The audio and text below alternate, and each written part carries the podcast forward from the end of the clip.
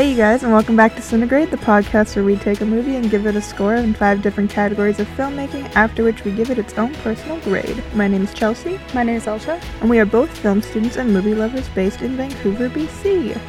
And this is our first podcast. Yay. Isn't that exciting? Uh, today we're talking about a movie that is very personal to my childhood. Ooh. What about you? Um, I definitely watched this a lot when I was a kid. I think I I don't know if I remember watching this like the first movie too much as a kid because for some reason on like TV they always did like runs of all of the movies and for some reason my family always decided to turn on the the like rerun of all three movies when it was the third movie. So I remember the third movie a lot as a child. That's the saddest thing I've ever heard. it really is. But um, but we still watched the first movie a ton, and it is like one of the uh, the best movies that I remember growing up watching, and I was like, this is great. It's just so the fact that Back to the Future 3 is the movie that you remember most out of all the trilogies. no, not the third one. Oh, the first one? I you mean? remember the first one. I just remember watching the third one the most randomly. Do you remember but I seeing love it the for the first one. first time? I don't know if I do. Because, like, this is a movie that every summer me and my brother would watch this trilogy over and over. Like, at least once a summer. We would watch all three of them. If not, like, twice a year would I watch them all. But I think the first one's definitely the one I've seen the most, and the third one I've seen the least because I think the third one's the worst. It is. I mean, it definitely is the worst, but for some reason I've seen it. I, I think it's just that uh, TV sta- stations like playing the third one for some reason. I don't know why. I don't know if I've ever seen this movie played on TV. yeah, I think around Christmas they like to do like runs of all three Of- movies. Why? I don't know why. It's kind of like Harry Potter. They do a bunch of runs of Harry Potter at Christmas. Who knows why? yeah, it's kind of weird now because we don't really have those cable movies. Yeah, Like, it was back the like. then, I mean, back when people had cable. I mean, they still do to a extent, but like now it's like streaming services are really what you're going on. Like those movies would just play over and over. Yeah, people. I mean, it's a series that is loved. Obviously, everyone loves Back to the Future. Yeah. Um, so it's just one that's it's very easy to watch too. You can just kind of catch in whenever what's happening. You know what's happening. Yeah. It's, It's just a good one to put on the TV. like I can't remember a time before having seen Back to the Future. Really? Yeah, I can, we just we watched it. I mean, my parents were kind of at the age where like when I think my mom was like 24 when this movie came out. Mhm. And they're kind of older, so I don't know if it's because my parents were at that age or if like that's why I've seen it so much because they've shown it to me. Maybe. Like it blew my mind when I was when I got to like grade 7 and there were people who hadn't seen this movie. Wow. It blew my mind more when I got to like university and there were people who hadn't seen the movie. Definitely like I know my family really liked it because also like my brother's very sciency.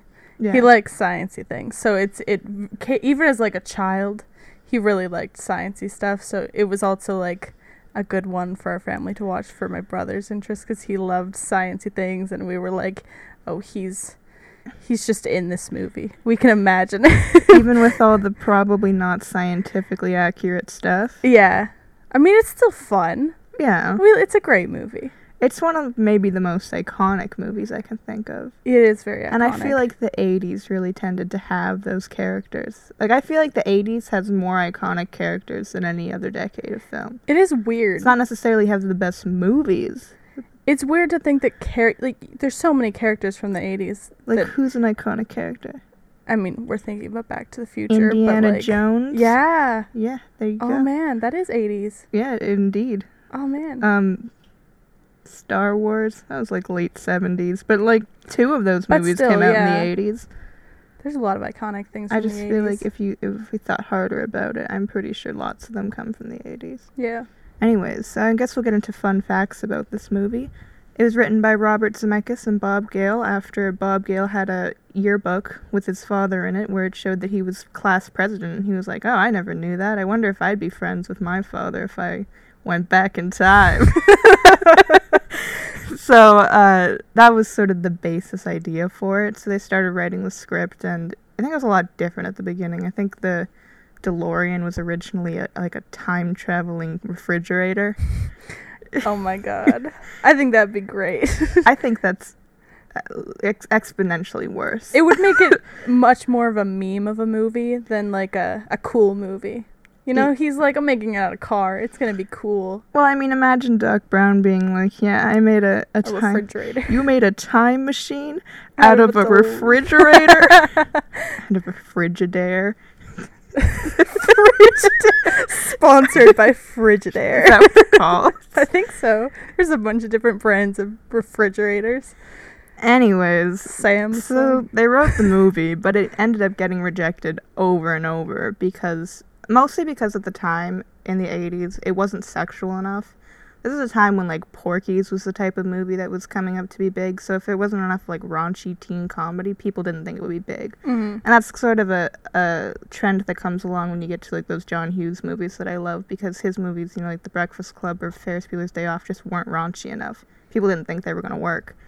But they did. But obviously that's wrong because movies like I mean Back to the Future is huge, yeah. and I don't know anybody in my life who's ever seen Porky's. I haven't even seen that Yeah. movie. So it's interesting where at the time they thought that that was going to be the and I, I guess to an extent it was the big thing because those movies were popular, but these other movies just I guess they tended to have more of the deeper meaning that people actually wanted. I think it's kind of the difference between like things that are just popular at the time and things that actually like mean something and stick in society. Because something in, can be popular at the time and everyone loves it and they're like, oh, it's great. Mm-hmm. But like there's select things that everyone will love at the time, but they just like hold something that like works with every generation after it too. So they actually Yeah. stick.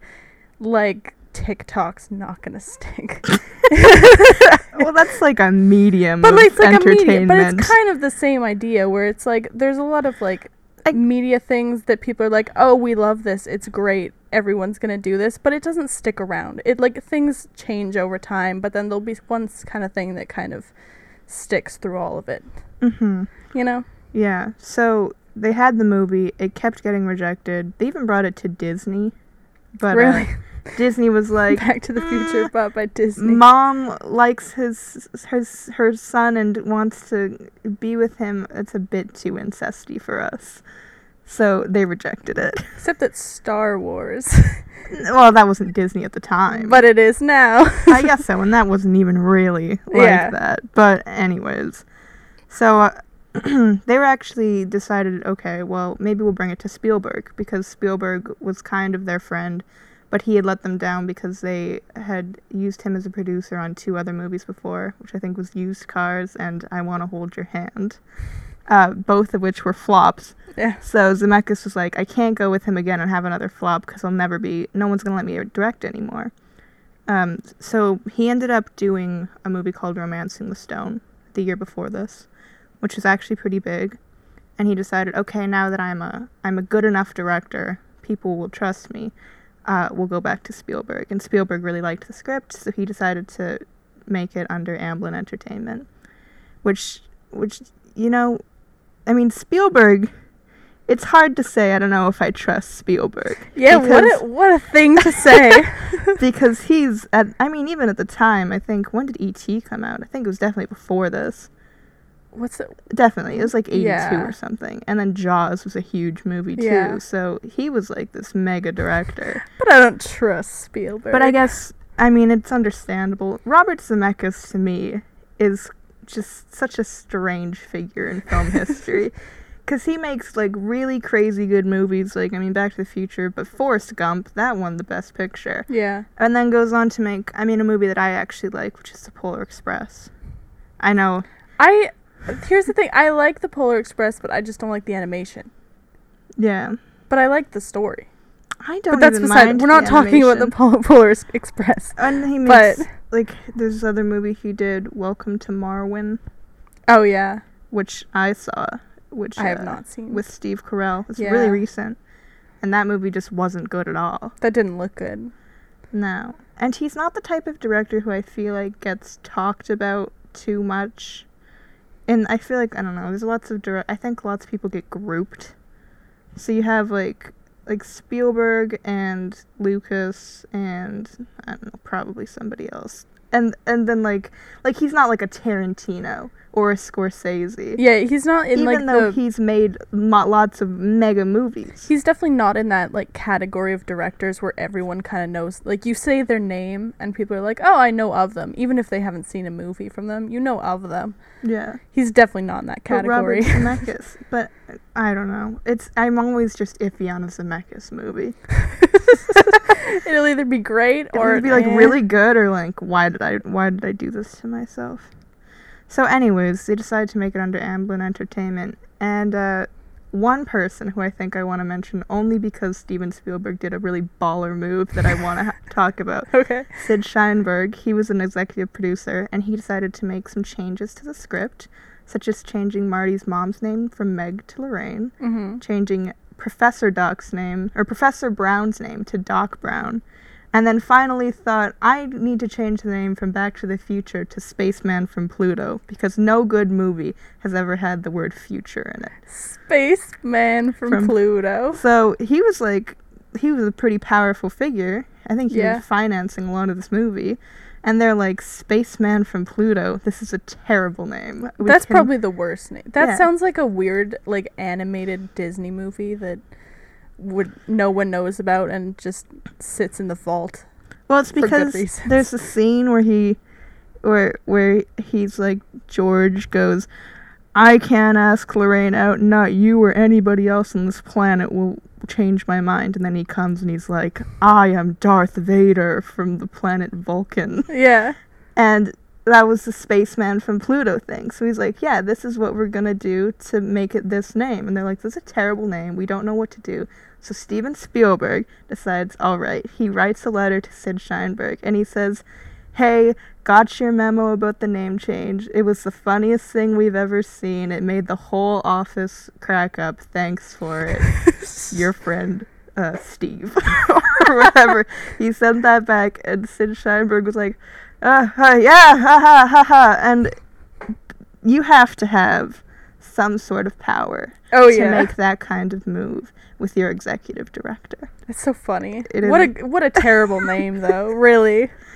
I mean, it could have been could have been me being here being like, Have you ever seen Spaceman from Pluto? And everyone would be like, "Yeah, Yes. I have seen that movie." Indeed I have. So Oh. anyways, let's get into the scoring then. Yeah. That's all I have for you for pre production. Uh, so we're gonna go through each category and give uh, what we feel the movie deserves as a ranking out of 10. At the end of all five rounds, the film will have a chance to win up to three bonus points in the bonus best round, after which we'll add up the scores from the categories and add the bonus points to give us a score out of 100. Nice. Okay, round one story score. Scoring based on writing, plot structure, and story beats. Give me first off, what are, what are your thoughts on the story in general? I mean, it's a it's a pretty iconic story. It's one that also is like nothing really was like it before its time. yeah. It kind of like was the founder of time travel movies, I would say. I don't know. That's I don't true. know if that but like of good ones, I guess so. you know? It's it's really. I mean, it is a very original idea. Yeah. It's a movie that's not based off of any previous source material. which I think gives it I think it, it would give it a good score. It's pretty original. I mean, it's not now cuz everyone spoofs off of it, but um at the time. Yeah, and it was great. something that I mean, it was rejected so many times. I think because it was something that was so new. So, do you have a score? Um I'll give it a 9 initially. I gave it a 9.5. Ooh. I'm going to tell you why. Okay. this this script is I think extremely well written mhm. to the point where nothing that anybody says doesn't matter. Which is, is- a better way to say it is everything that they say matters. Yeah. Every line gets paid off at some point in the movie. You know, it's Mhm. like I have some examples. Ooh. Uh, there's like stuff like the, like anything that you see in that beginning scene with the clocks, the they go through and it's first of all that's just great because the sound of it's good and it really, is really helps good. grow that sort of uh, interest into the movie. And they have all of the stuff on the walls that's just really important, talking about you know Doc Brown who, his uh, family fortune. You get the sense of like Doc Brown is this. Uh, crazy scientist guy who I think he had a lot of family money, and he used all that money to go into his inventions. hmm And you get the plutonium thing where they talk about how the Libyan terrorists have taken the plutonium or they stole it from somewhere, and you get the uh, the skateboard hitting it. So you have all of that done without any dialogue. First off the bat, there. And then you just have lots of little things later on. There's like the re-elect Mayor Goldie Wilson, and they go back in time and they meet Goldie Wilson in the the wherever in the diner. Yeah. They have the breeding pine trees that they talk about, and then later on, and the Twin Pines Mall. Yeah. And then later on, when Marty knocks over the tree that comes back and it's Lone Pine Mall, it's like every little detail. It is it is very well done with details. And I think that writing this movie probably would have been the worst. Oh my god. I think any time travel movie, you look at like you would have to have like strings across a wall being like, okay, this connects to this, which connects to this, this Yeah. happens, meaning this happens here. Oh my god, it'd be the worst. And so I think you'd have to have like the flashcard thing where you go, okay, here's a story beat. You know, Marty Yeah. goes back in time and uh, pushes his dad out of the way so that his uh, his mom then in turn doesn't fall in love with his dad. And then, okay, if that happens, then how is that going to affect the future? Which is like the main storyline. Then you have the little things that happen later on. How is the next thing that happens going to affect this? And then if this happens, oh, but how do we have to change the beginning? Because everything that happens later on in the movie is affected at some point or, or changes something in the beginning. They're going to have to really plan that out. Yeah, you have to plan it out so that it also you realize that there's a change.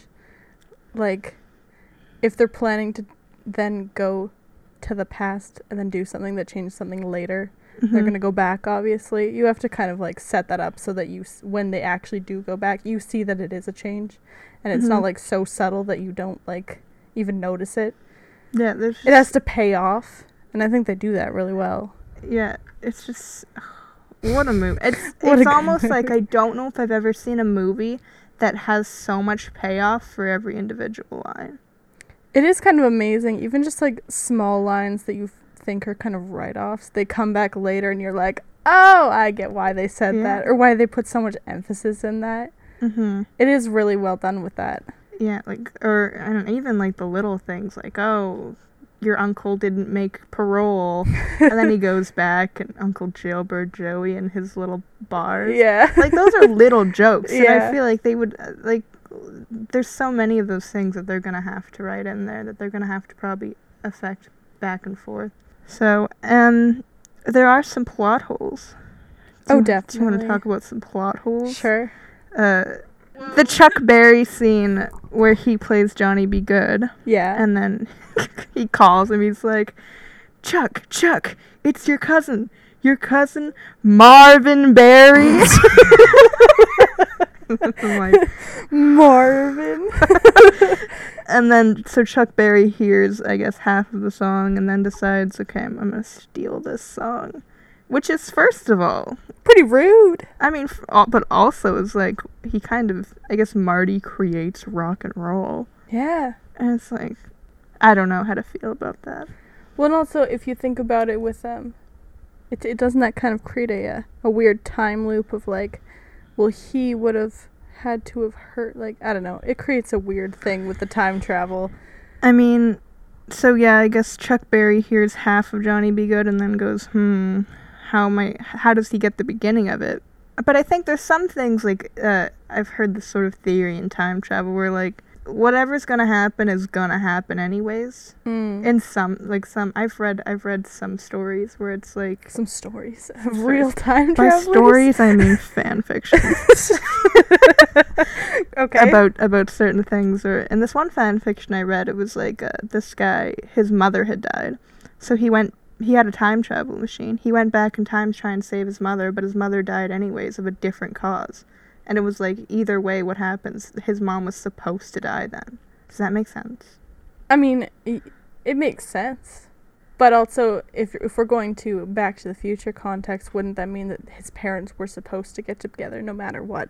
So then, wouldn't the plot line of him trying to like well maybe that's parents why he doesn't completely disappear I have no idea I'm just saying. I'm not if you're saying, that's canon time travel law But there's stuff like that. So I mean, Chuck Berry having that song, maybe it's always been in him that he knows how the song is supposed to go. Maybe. And there's little things like uh, the Goldie Wilson thing, where it's Marty who kind of plants the idea of him becoming mayor in his head. So he's like, oh yeah, I'm gonna be mayor. But either way, he becomes mayor. Yeah. So maybe that's sort of the way that this time travel works here. Maybe. But then by that standard, it would be like, does that mean that his parents are supposed to be losers?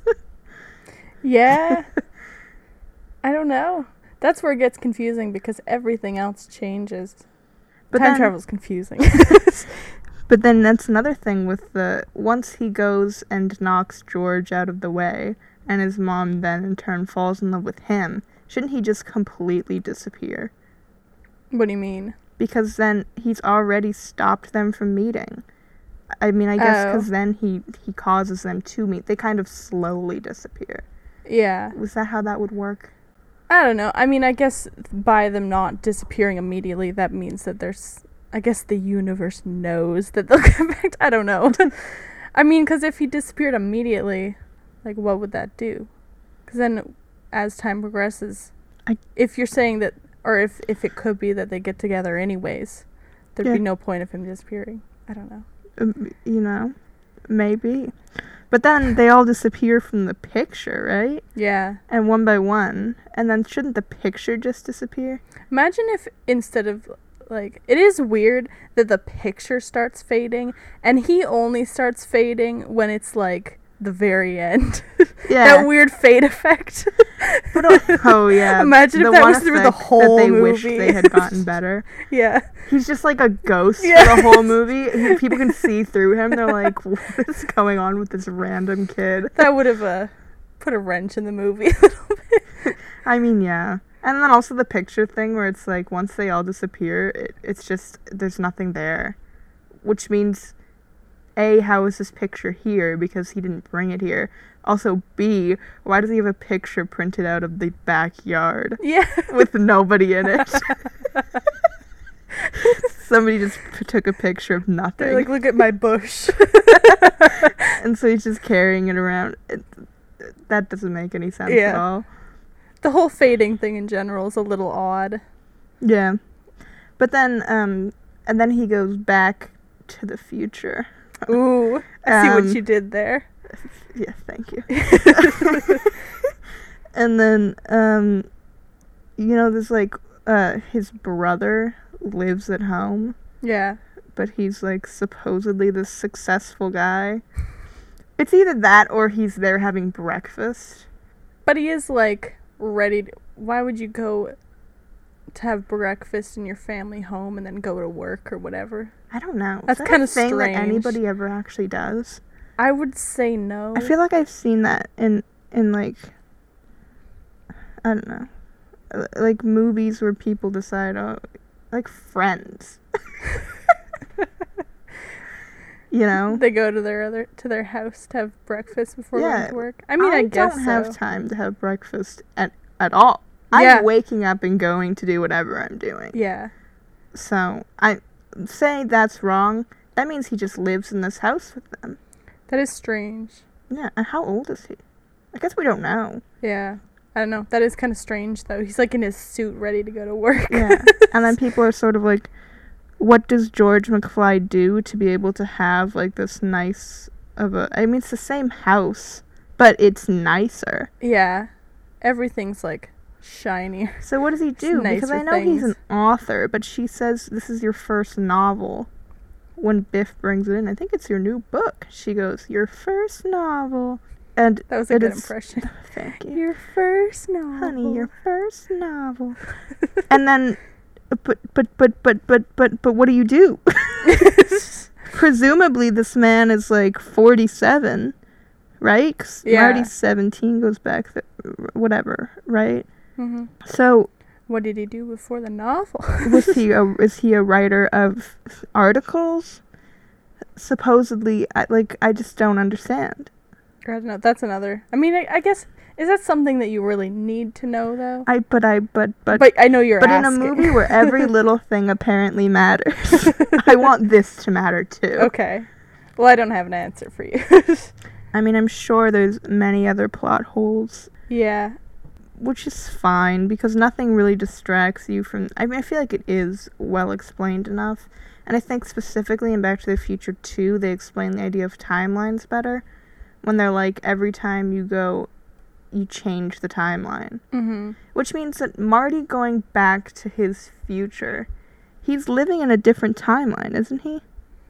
Because Yeah. this is like a life where he would have grown up with this house. Because they're saying And- it's that the other reality still exists, Yeah. but he just went to a different one. Which means that It's in the the, other reality, Marty's just gone. yeah, like he's dead. yeah. this family is grieving their loss. this family's son. grieving because this weird scientist just up and stole their child or Yeah. something. in the original timeline, Doc's dead. yeah, Marty's pieced out. yeah, and the rest of the family's still doing absolutely nothing. yeah. So, I mean, It's good on Marty because he has a better life. But Yeah. Rip original timeline people. yeah, pretty much. That's so sad. that puts such a sad look at the first movie. but anyways, I don't care. I, I mean, I I'll say that like yeah, it, of course it has plot holes. If it's a time travel movie, there's gonna be plot holes. Pretty much any movie's gonna have a plot hole or 2 You Mhm. can't really have a perfect movie, but No. like I think that the movie does a good job of creating other things that like matter and that they explain enough so Mhm. that the other things like the small little plot holes you don't really care that much about them they're not such a big thing that you're like oh that ruins the movie that i don't know that or that that's not explained Mhm. enough's explained that it kind of is fine hmm so And I mean, it's just a funny movie. oh it's so funny I think that the acting is. I, I'm not gonna I'm not gonna say it's really like great acting, but the comedy chops are there, and I think uh, we can really get into that in the character, character category. yeah definitely So, do you want to cap that off for story? yeah sure Okay, so what, what grade are you gonna give it? i think i'll stick with my nine After going through our plot hole things, maybe maybe I should go down to a nine. That's still like ninety percent in rating. It's still I still think it's a really good script. yeah it i think the script definitely deserves some credit a lot of credit and i think a nine a 90% yeah. pretty solid And this movie is like, I mean, it's been sort of people. Some people are like, "Is Back to the Future a perfect movie?" Which I guess is what we're figuring out with this. um, and I would say it's probably pretty close. I think it's it's. I mean, I don't think again. I don't think there can be a perfect movie, be, just because of the fact that everyone likes different things, yeah. and like someone will say that they don't like something that other people love. So you can't really have a perfect movie that caters to everyone. But I Mhm. think it does a, go- a really good job of catering to who they're catering to Mhm. and doing what they want. yeah. So, um, I'll I'll I'll go to a nine. okay. Nine. Okay. So both saying nine. That'll give us an eighteen out of twenty for that one. Nice. Okay, moving on to round two character counts. Uh, scoring based on casting, character development, and relationships. Initial score. The characters are pretty strong in this movie. hmm It again goes to the same. I mean, it's similar to like the story. The characters are also written very well, and I think the uh, the actors do a great job. hmm they really like embody their character, and it's really fun to see that. Um, I'll go nine again initially. Okay, I uh, hear me out. You give it a ten. Ten. Yeah. Okay. I'll tell you why. First off, I'm gonna go character by character on this. Mhm. Uh, Marty, and this is where I'm gonna bring up the thing that's just far too big for me not to talk about, Yeah. which is Eric Stoltz. Oh, poor Eric. Here's the Rip. Eric. So, uh, originally they wanted to cast Michael J. Fox, but he couldn't do it because he was doing the TV show Family Ties. Mm-hmm. And I think at the time, the woman who played the mom, what's her name? Meredith Baxter, I think is her name. She was pregnant. So they had to really, she couldn't be too much in the show. So they had to really rely on Michael J. Fox's character. Uh, so he couldn't. He just couldn't do it. They were like, no, you can't have him. So they were like, okay, we're gonna go with our next two choices. So then it was between C. Thomas Howell and Eric Stoltz. C. Thomas Howell was in uh, The Outsiders. Have you seen The Outsiders? I have seen The Outsiders. He was like Pony Boy in that. oh yeah, yeah. He's pretty cute. He I is think he probably. I honestly think he would have been better for this role than Eric Stoltz. Ooh, hot take. But they were like, okay, we're gonna go with Eric Stoltz because he's he was like a pretty big actor. Not big, but he was like good. yeah. and he had this kind of method approach to it. He was walking around being like, "Call me Marty," Oh my god. and uh, people were like, I think. "Okay." Oh my god. He was- if I was on set, and you you know you're just minding your business, you're crafty. How about this? You're a crafty, and uh, you know he walks up, gets some snacks. You're like, oh hi, call me Marty. Like, "Oh, hi, Eric." He's like, "Um, call me Marty. who?" Who? Sorry, I don't speak to that I name. respond to Marty or McFly. only. Nothing else. I'd want to die. And uh, him and what's his name, Tom F. Wilson, who plays Biff, Hmm. they didn't get along at all. yeah. uh, I heard an interview with him, and he was like, apparently there's the scene where um, where in the cafeteria where they kind of have that standoff fight, Mhm. and uh, Marty pushes Biff, and apparently uh, Eric Stoltz was like seriously pushing him. He was like rubbing his hand, like just ramming it into his collarbone. Rip. and Tom F. Wilson is like, "Hey, uh, Marty, this is a movie." This is what he said. Uh, and he's like, "You, you don't, we don't have to do it like this." But he kind of, he was so method, Yeah. and he thought that this, he didn't think it was a funny movie. He thought it was like dramatic. And God. this is a really sad story. I've gone to the past. I can't get back to my home. What am I going to do? So, which is like ridiculous because the Yeah. premise is so insane that you have to play it funny. It's interesting just like knowing that that was an option. Imagine Back to the Future, but like serious. It'd be terrible. You can see some of the footage with Eric Stoltz. It exists. They Yeah. shot for like six weeks with him. I know, They shot most of the movie. but imagine like that if if Marty was actually like that in the movie. hmm Like I know you can see him. Like Yeah, yeah. But, like- like imagine the actual thing. yeah, imagine the whole movie, but serious. It's interesting to see, like, if they had kept Eric Stoltz, what would it be now? Like, what would the legacy of Back to the Future be? Yeah, it might not even be that. It might not even really be considered that much of like an iconic movie Yeah, because I don't think it being serious would really lend itself to. I think Michael J. Fox is such a, a big part of why that movie was such a big deal. Yeah, I think it def it would have a different like legacy because people wouldn't think of it as like a fun kind of like family fantasy kind of not fantasy, but you know what I mean. Like you wouldn't think of it as like a fun movie. That's no, just, it would just it's, be it's Eric Stoltz going around and being like, moping. "Hmm, I can't get back to the future.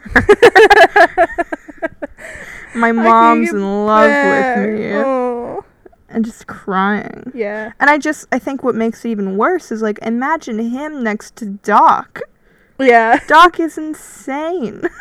yeah. like, imagine this brooding teenager next to this crazy scientist. It would cr- like clash so much. Yeah, so, I mean, so he didn't get along with Tom F. Wilson. Um, and then I think people were just like, uh, he, he's just too serious, and he wasn't exceptionally nice. But so they ended up being like, okay, we we gotta let him go. He's gotta go. So they fired him. Um, and then I think at this point, I think the woman had had her baby on Family Ties, so they were like, okay, you can have Michael J. Fox, but he still has to be here to shoot Family Ties. So he ends up shooting Family Ties in the daytime and Back to the Future at night between 6:30 p.m. and 2:30 in the morning. Every day he's Rip. shooting Back to the Future and Family Ties, which is absolutely insane. Raking in the money, man. Well, yeah, Oh, and man. especially after it's released. So, anyways, uh, I think, but I think it's probably the greatest decision they've ever made. Oh yeah. It's probably the the the best recasting, and maybe the saddest. uh, Poor Eric. poor Eric Stoltz. But I mean, he went on to do pretty good things. I think it'd be sadder if it was like he never did anything again in his life. Yeah, he at least had a career. It wasn't Yeah. just the end. So, but anyways, let's talk about Marty McFly. it's just he I mean, I'm saying fun a lot. He's very fun though. I feel like the character is pretty like not relatable, but like he's pretty like He's I can't speak right now. very strange in his family because he's like the black sheep. Yeah. And I think it came up when when I was we I was watching this video about flat arc characters, and that Marty McFly doesn't really have an arc. I mean, he kind of does. I think more so he's on the path to become like his family, because he does the uh, the he does like the Battle of the Bands audition at the beginning. You know, he really wants to be a rock star. Yeah. and then they're like you're just too darn loud. Um and he goes i i don't know if i can do it anymore. I don't think i can handle that kind of rejection. What if what if i what if they say get out of here kid. You have no future and we're all like oh i get it. Huh. and um and his family's like he goes to dinner and they're like you know what, you don't need that kind of pressure marty. You just you should just stop. And they're all telling him you know don't follow your dreams um so that's that's really like the only piece of of character growth that he needs to overcome. And it's so subtle and little that it doesn't really have any effect on the actual movie. That is true. And there's like that one scene where they're in the cafeteria, him and his dad, and he's like, uh, What are you writing? And he goes, Science fiction stories. He goes, Oh, I didn't know you did anything creative. And he goes, Yeah, but I don't know if I'll let anyone read them because I don't think I can handle that kind of rejection. And it's like, Okay, we get it. You know? We He's- get it. He's on the, the path to becoming a George McFly. Yeah. But the flat arc is mostly that he doesn't really change that much in the movie. I mean, even by the end, we don't know if he's like confident anymore in what he does. He did play on stage to do the Johnny B. Goode thing. Yeah, he doesn't really other than that though. There's not that much that happens after that in the movie Mhm. that really shows character change. Yeah, so Because I mean, he does that, and then he pretty much almost immediately runs to the car and then goes back to the future. mhm. And like, there's not really that much after that that shows really growth. But so the video I watched on the flat arc, which is like that basically carry all your protagonists should have arcs, right? Oh yeah. So it's usually they have this problem, and then by the end of the movie, they've changed. That's like basic story structure. But in Yeah. the flat arc, the main character stays the same, but everything around them changes. So really, like the actual person who goes through any type of character change is George McFly, Mm-hmm. because he's the one who starts off kind of like a loser, Yeah. and in the end actually becomes someone who can stand up for himself and do good things. And it's more so Marty's entire world that changes rather than Marty. Which is fine, you know, that's just another way to write stories. Mm. So I, th- I think that that works out really well for him because he he is kind of he's a very likable character maybe because he doesn't have so many things that are keeping him down. Yeah, it might kind of help the fact that he's not dealing with like these crazy world problems. That I mean, yeah, and he already I mean, he does obviously. have to he deal goes with this situation. yeah. It's like he has one crazy problem to deal with. If he had a ton of other like arcing problems, I think it would just get too confusing, and you'd be like, "There's too much happening here." you kind of have to wonder like why is Marty so seemingly positive? Because he he's on the path I think to becoming like his dad but isn't there because he obviously does believe that you should stand up for yourself because he's the one who teaches his father how to do that. But it's like he was raised in this family that didn't really believe that so how did he get it who do you think he got it from is it Doc Maybe, maybe he did get it from Doc. I mean, I think also like you get like you wouldn't get every single trait from your family. I think that, mean, like- I guess so. but I think a part of it is how you're raised, and I then mean- also it's like nature versus nurture. I think also he's aware that his family's kind of lame and that like they have problems. he's aware of that. Indeed, His So I think mother if you're aware of that, you kind of do things to counteract that Mhm. and hope that that doesn't happen to you. Even if it's not that successful, you'll do something to kind of counteract that. So I think it is kind of realistic that he's a bit more outgoing and trying to like do things. hmm And he becomes kind of like this uh, crazy iconic character of the 80s. Maybe one of the most iconic characters in film history. Maybe. So I think a lot of that's probably due to Michael J. Fox. Yeah. Anyways, we're going to move on to Doc. Oh, he's so fun. I'm saying that a lot, but it just he's so crazy that it's just you can't you see that movie and he just stands out so much because you're like, what a person. Like, like Imagine meeting someone like that. he's like dialing it up. Yeah. It's like uh, he could bring it. You know, if he's gonna bring it up to like a hundred. He's bringing yeah, it up here's to a thousand. He's going to a hundred. Yeah. He's like, I'm just gonna play it as crazy as I can, And it works. oh my god.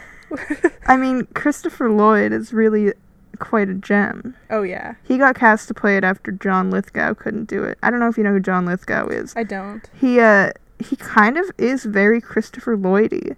Huh. He was in a Third Rock from the Sun, and I think he was the pastor in Footloose, the original one, which I don't Oh. really like watching because I'd Yeah. rather watch the 2011 version. Yeah. Um, 2011's where it's at. it's just a good remake. it is. Um, but yeah, he gets cast to do it, and I think the like he's just so eccentric. Everything he does, every like, I feel like he just I know. steals every scene he's I mean, in.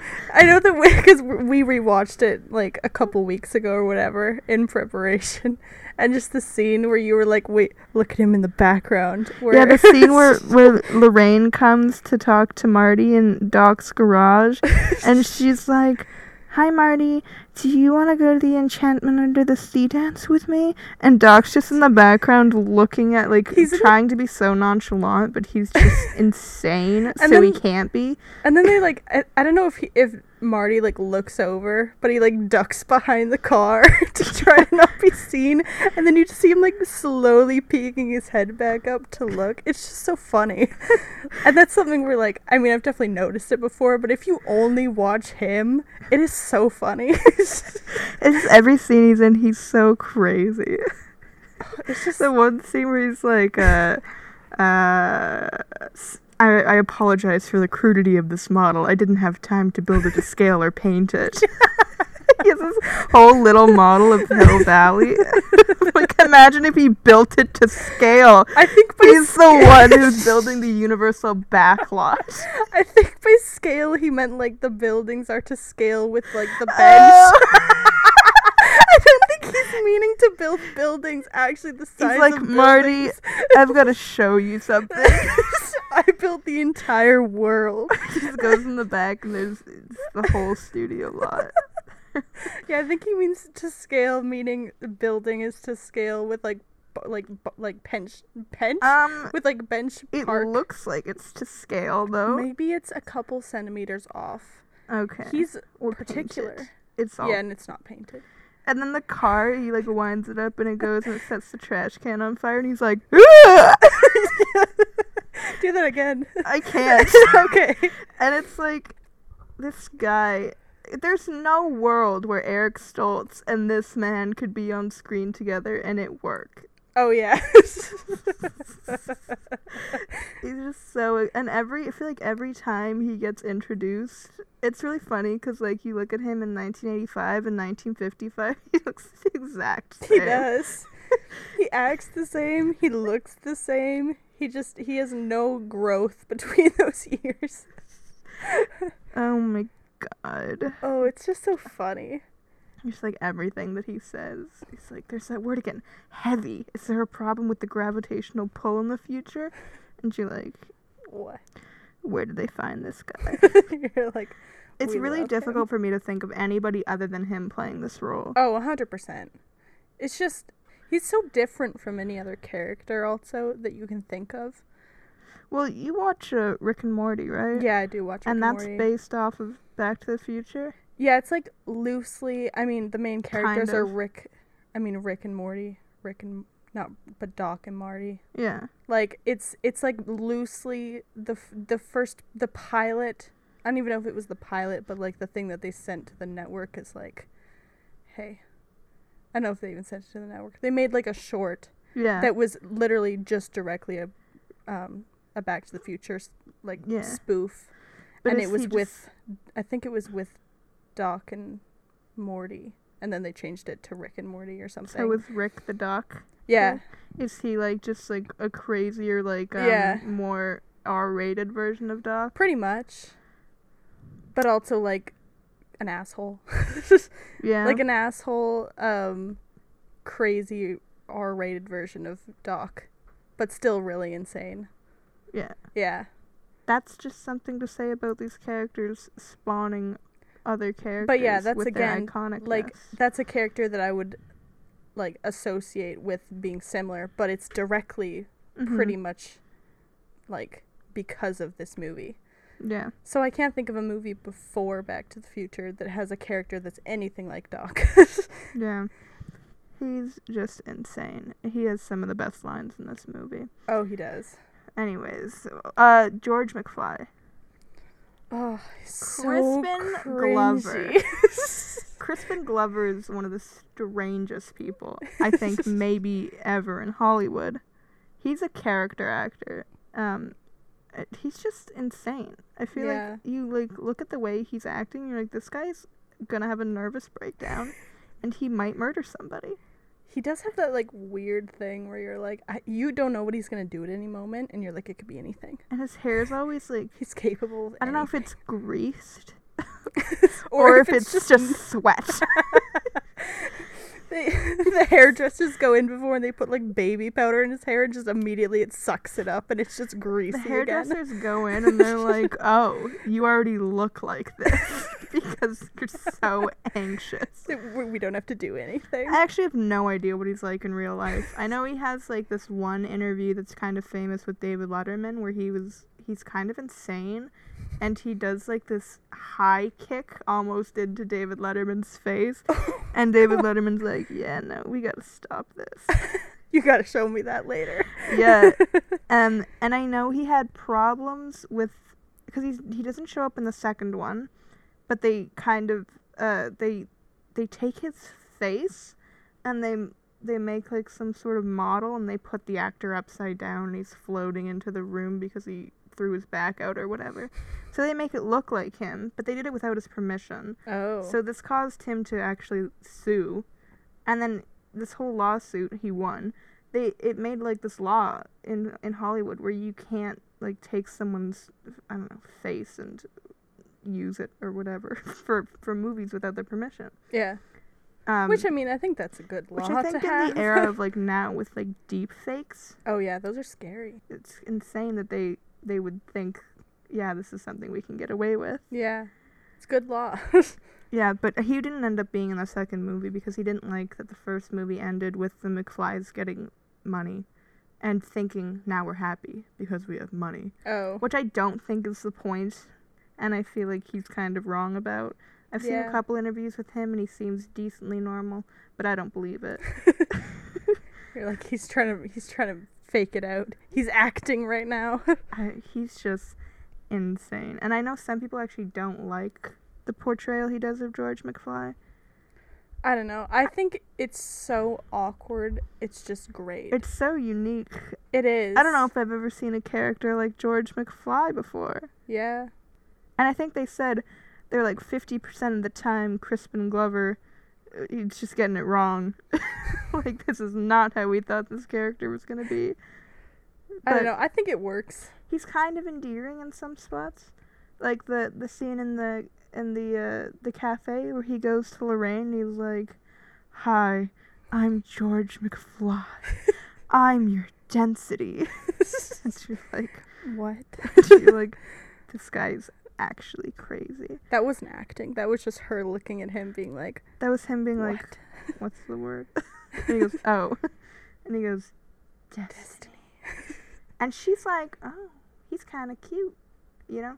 There's always a part of her I think that actually kind of likes George, but she's too obsessed with Calvin Klein, She with Calvin Klein. And and so he's endearing, but he's also just so strange, and I I just. I, I don't know if this is I know they said that it wasn't really what they envisioned the character to be, I don't know if they like this better or if it's worse, but Well, what would do you know what they ex- what they wanted it to be? uh, no. so so, who knows? I think they probably just didn't want it to be so Cringy. big, not big. Not that he's necessarily like, like like, Like so over the expressive. top? Yeah, but he's Yeah. like very, like just very strange. Yeah. and everything that he does. The scene where uh, Biff goes and he's like attacking Lorraine in the car or whatever, and he comes out and he grabs George, or he pushes Lorraine to the ground, and George just like whips his head over and has the most scared expression, and you're like, what is going on? You're like, oh my god. His face is so insane. I I can't even handle Crispin Glover. It's just it's so funny though because yeah, he's insane. But then you put Doc next to him and you're like, no, he's normal. And to Doc and I don't think they have any scenes together. they don't. I Thank don't think so. God. I don't think the But- world could handle No. that much eccentricness in one scene. Anyways, George McFly. Great character development. He's the reason this movie works. He's crazy. Great. Lorraine. Lorraine is like low key. Not even low key. I would say more high key, like very horny. Oh, 100%. She's very horny the entire movie. Like, and maybe it's because it's a time when that wasn't really uh, allowed. Not necessarily allowed, but that wasn't really normal for women at the time. yeah. You know, even in the future, she's like, I never uh, parked with a boy or talked to a boy. I don't know what she says. I think it's it's maybe not a thing that was very. The 50s was pretty conservative, yeah. but she is like not for Lorraine. she is like crazy though. Everyone in this movie is crazy. She's pretty. She's pretty. She doesn't hold back. Yeah. She's like hitting on Marty hard. Oh yeah, Marty does anything and she's like, "Oh my god." And some people are like Have you seen him? it's so weird that Marty's like attracted to his mom, and I'm like, in what scene does he ever show any attraction to his mom? Yeah. If anything, he's like, God, she's. Sh- this is insane. Like even in the first scene when like well not the first scene but like when he's in the bed yeah, and he wakes up and she's there, he's more just like what is happening. he's like. He's not so- like You're so. Ha. you're so thin.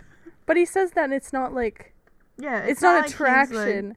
It's like oh you're you look different. It's more like that but he just says it. yeah, she, funnier. like, she took off his pants That's crazy. for no reason.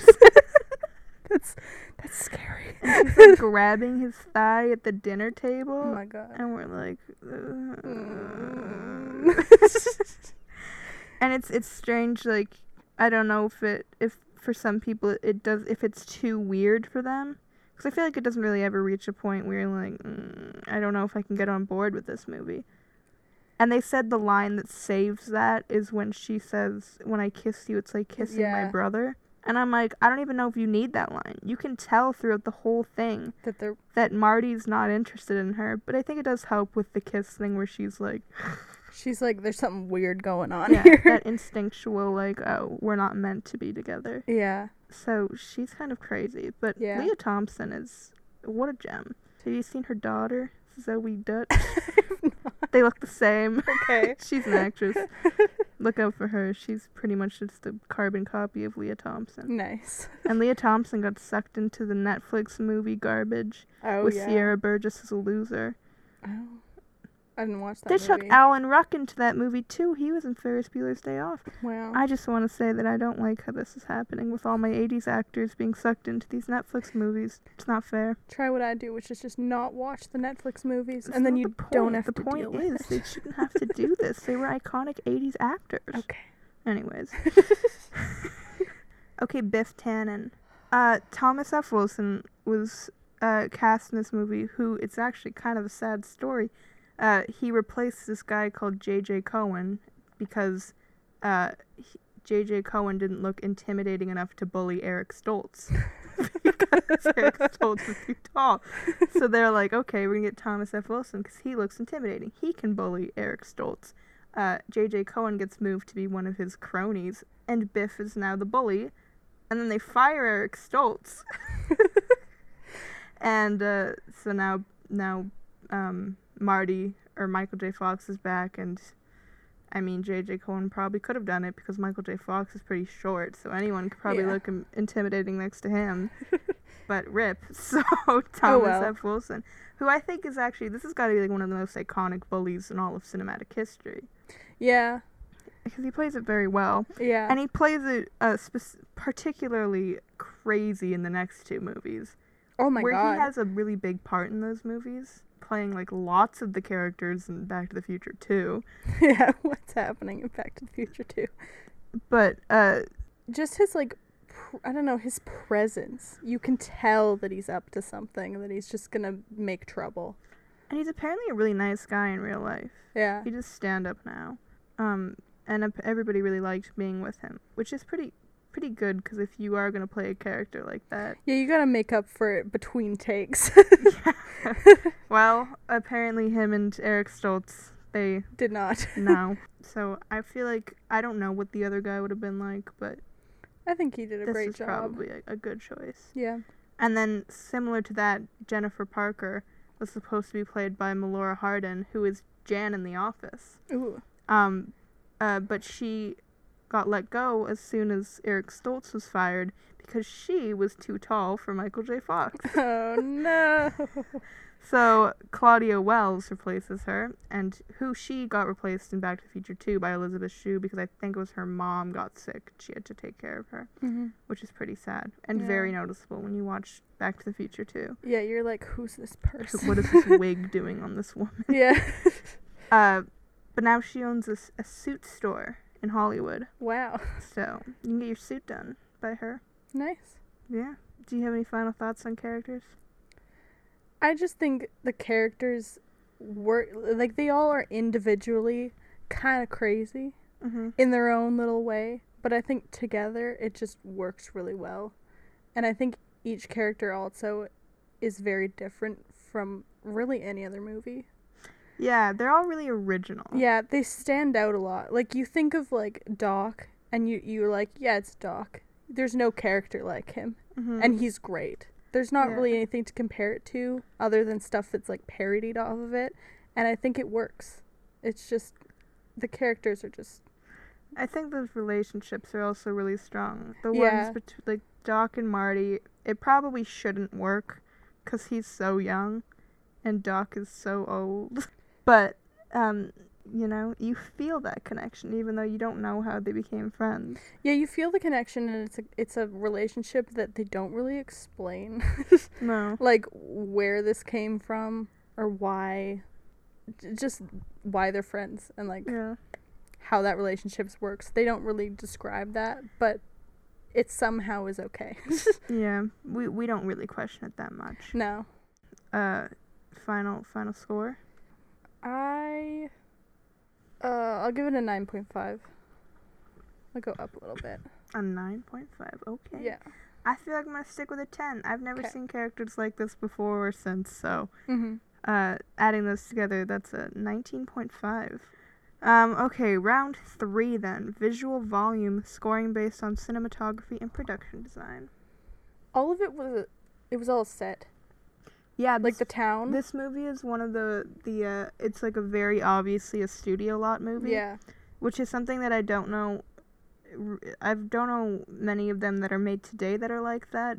Like you can very well tell. Yeah. Like it doesn't really look that real. And if you go to Universal Studios, you can see the actual backlot tour. Mhm. Uh, it's not. It doesn't look the same because obviously they have to make it into different sets. But you can go and you can visit like the clock tower and um like the the, the square or whatever. Mhm. And like even though you can tell that it's a studio lot, it it doesn't really take anything away from it. No, like I think especially for its time, Mm-hmm. I think that the production design's pretty fun. It looks realistic enough. Yeah, and It doesn't take you out of it that it's a set. and it's also interesting. And they said they couldn't shoot on location because they'd have to 55 the whole Yeah. set, right?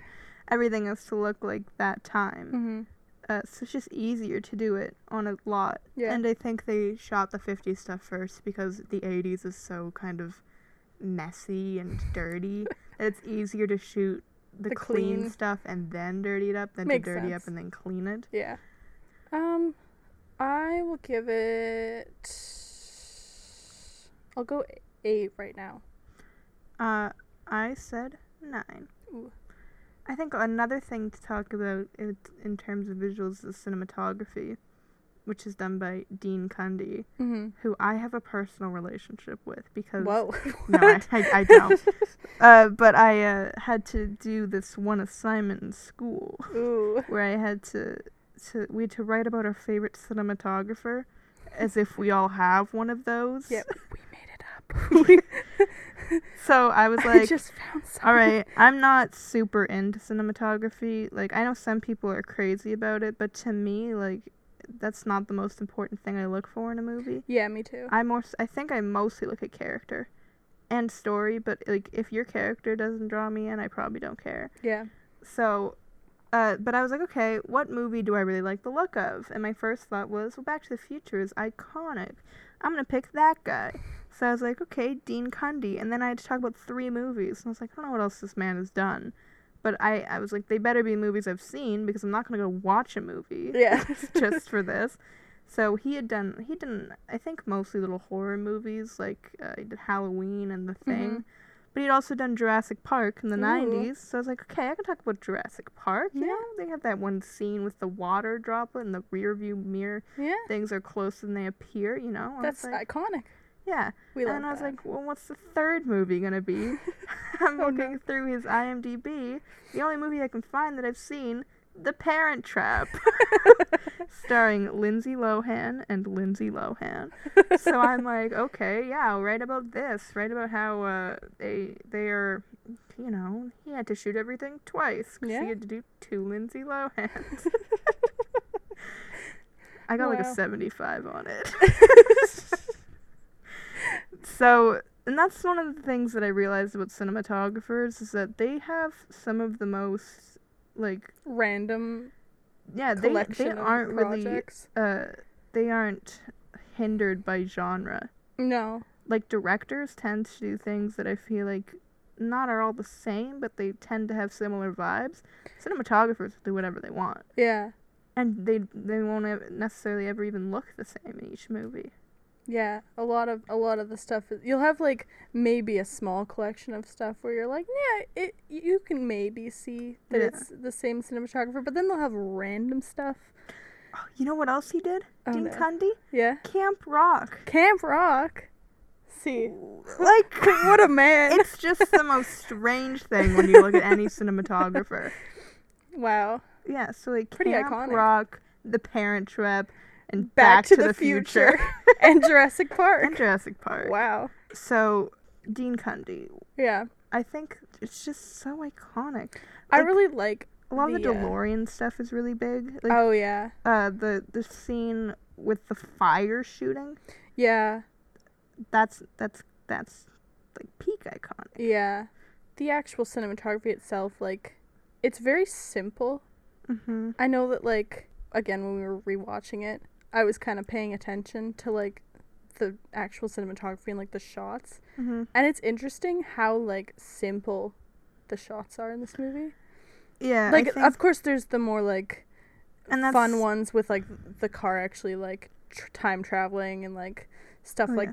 that and like with the clock tower at the end. There's more like complicated stuff, but like for individual scenes they're pretty simple, but it works. I think that's something we tend really to well. notice. We personally tend to notice it because us being film students, when we first start out, we seem to overthink shots Yeah. and how many we need to make something good. And so it'll be like one scene, and people will be like, "I have ten shots," And we'll be like, you're like, what? "For what reason?" But then you watch a movie like this, and there. I mean, I think I mentioned it when we were doing the the rewatch, yeah, and I was like, they're only doing like two or three shots per scene, and we were counting it, and like there was some pretty complicated. Like it was like a long scene, hmm and they only did like three shots, yeah. and it works so well. I mean, they also didn't have a ton of time to shoot with Michael J. Fox. Yeah, so maybe that's why. I don't know. But I mean, then you don't really notice that. Yeah, but even if that was the reason, I think it works really well, and it kind of, like, there's not like crazy. I know that since it's like a time travel movie, maybe they like I could see someone being like, "Ooh, let's make it more fun. Let's make it more dramatic. We'll have like cool shots." But I think it works just having like those fun moments and then the rest of the movie is pretty like normal. Yeah, I guess the action shots with uh, all the time travel stuff are usually where it gets kind of crazy, Yeah. especially in that last scene Yeah. when he, or not the last one, but the when he actually goes when he back. goes back, yeah.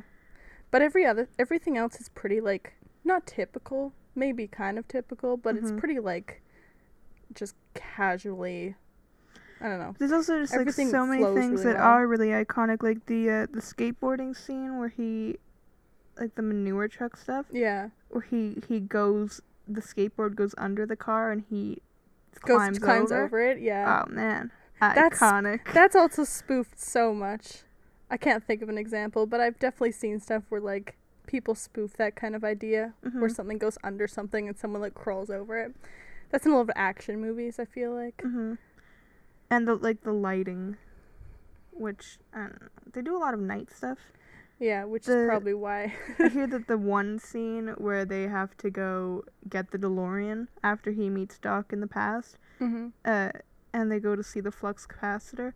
He's like, oh, he shows in the picture of it. It's really foggy, and I've heard that that's because uh, it was shot on the Universal backlot, right? The same place they shot Psycho, and the Psycho house is in the background. So like, well, we can't show the Psycho house, Oh. so we're gonna we're gonna make it foggy.